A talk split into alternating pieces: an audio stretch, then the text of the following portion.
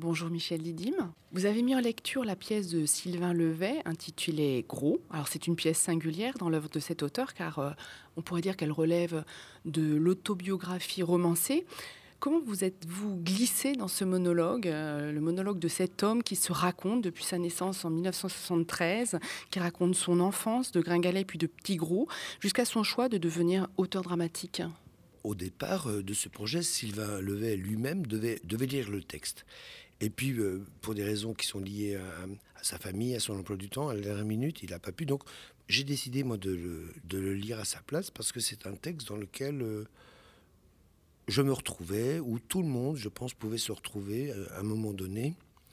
Parce que le dessin que poursuit l'auteur, dans sa narration chronologique, est clair et raconte des fragments de vie d'un point de vue totalement singulier et complètement original. Et c'était, je crois, un parcours poétique très pertinent et très intéressant à suivre. Donc je suis glissé dans le costume de Sylvain Levey, dans ce texte qui est manifestement autobiographique, mais qui a une dimension très, très universelle. Justement, cette définition universelle, comment en entendez-vous la résonance ? Elle parle à la fois de comment on se sent vis-à-vis de la société, de comment la société vous juge. Et elle donne la part fondamentale de la place que prend l'autre dans votre constitution.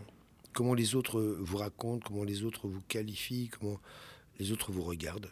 Tout ça, en fait, participe de la création de votre personnalité et vous vous en rendez pas forcément compte, mais c'est petit à petit que vous êtes infusé par toutes ces choses qu'on raconte de vous ou comment on vous qualifie, et vous finissez par ressembler à la définition que les autres font de vous-même. C'est ça qui m'a le plus touché. Gros parle de la relation au poids, parle de l'obésité, du combat infernal pour qui n'aime que le gras, le sucré, le salé. Et pourtant, vous abordez cette pièce plutôt comme une comédie. Oui, parce que c'est la tessiture dans laquelle l'auteur a positionné le style et l'écriture. C'est-à-dire qu'il n'est pas dans un phénomène d'apitoiement, il est dans un endroit de réalisme, tout en étant une œuvre de fiction quelquefois, mais il y a du réalisme par rapport à cette histoire d'attraction de la nourriture, quoi, hein, du non-contrôle de la nourriture et qui cache autre chose. Puisque quand les gens décident de manger quelque chose dès qu'ils ont une sensation, dès qu'ils ont une contrariété ou une satisfaction, on a la même chose avec le tabac. Finalement, les gens ont recours au tabac comme on a recours de façon maladive à la nourriture. Alors dans Gros, on voit aussi que le personnage mange comme ses parents, qui sont issus de la petite classe moyenne. Son père est technicien du bâtiment, sa mère est technicienne de surface. Et on voit aussi qu'il se nourrit de produits industriels, pour ne pas dire de malbouffe. Est-ce que c'est une façon également de pointer, à travers les goûts et les habitudes alimentaires, les mécanismes de la reproduction sociale ? Oui, parce que, bon, c'est manifeste aujourd'hui, on voit bien qu'il y a une classe sociale en surpoids, et il y a une classe plus aisée qui est, disons, normale. Alors pourquoi est-ce qu'on a une espèce de malbouffe je crois que c'est lié à la fois au pouvoir d'achat et aussi à des traditions ancrées dans le prolétariat, de nourriture conséquente, Moi, j'ai entendu ça dans ma jeunesse. Ça ne peut pas être sec. Quand il n'y a pas de beurre, quand il n'y a pas d'huile, c'est sec.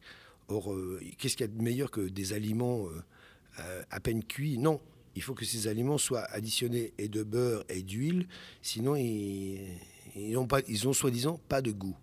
Et donc c'est une question en fait de formation au goût, c'est-à-dire que dès l'enfance, le goût est formé, le goût est donné pour le sucré et le gras, forcément. Vous prenez n'importe quel aliment, vous rajoutez du gras et du sucre, tous les ados vont manger, hein, ça c'est sûr.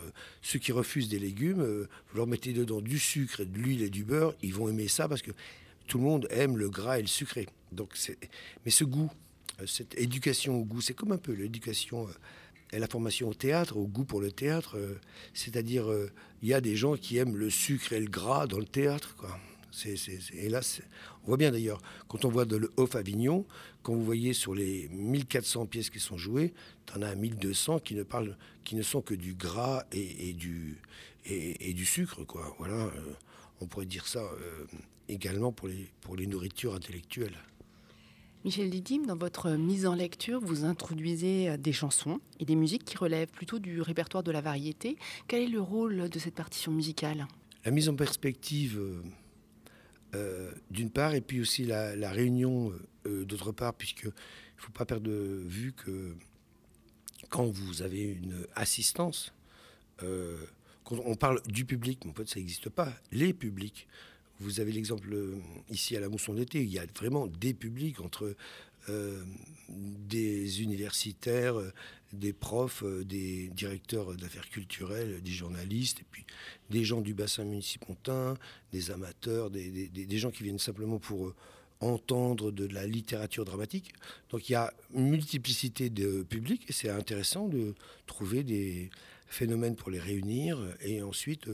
pouvoir manifester une certaine distance, la musique et le chant étant vraiment pertinents pour bien expliquer que bien qu'il s'agisse par exemple d'un texte réaliste, on est, malgré ce réalisme, on est dans une fiction.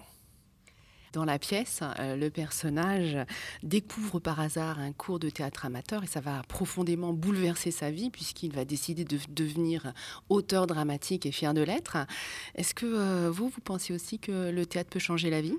C'est certainement que le théâtre, en tout cas, a changé et a bouleversé considérablement la vie de Sylvain Levey. Mais je pense que d'une manière beaucoup plus globale et beaucoup plus générale, le théâtre peut contribuer à changer et à améliorer la vie des gens, ça c'est sûr. Et que c'est quand même un endroit où on peut apprendre beaucoup de choses tout en se divertissant. Voilà, selon le vieux théorème brechtien, apprendre tout en se divertissant, qui est une chose, je crois, que j'ai toujours aimée, qui m'a toujours plu et qui est en fait au cœur même de mes pratiques artistiques, qu'elles soient avec des professionnels ou avec des amateurs. Il y a quelque chose de nous-mêmes qu'on apprend. Il y a des paradoxes que l'on creuse, il y a vraiment le temps au théâtre de plonger dans des questions très très compliquées, très très ardues et souvent les médias vous donnent un temps très court, on vous accumule un tas d'informations mais vous n'avez pas dans ces informations le temps de vous-même vous glisser et vous penser à l'intérieur de ces contradictions, à l'intérieur de ces paradoxes, vous n'avez pas le temps ni de vous projeter ni d'analyser concrètement tous les enjeux. Le théâtre vous offre ce temps-là. Et donc, c'est en ce sens où le théâtre peut bouleverser et améliorer la vie et la condition des gens et aider certainement, par exemple, modestement, mais concrètement, la France à s'en sortir des impasses politiques dans lesquelles elle se trouve. Merci Michel Didym. Arsenal.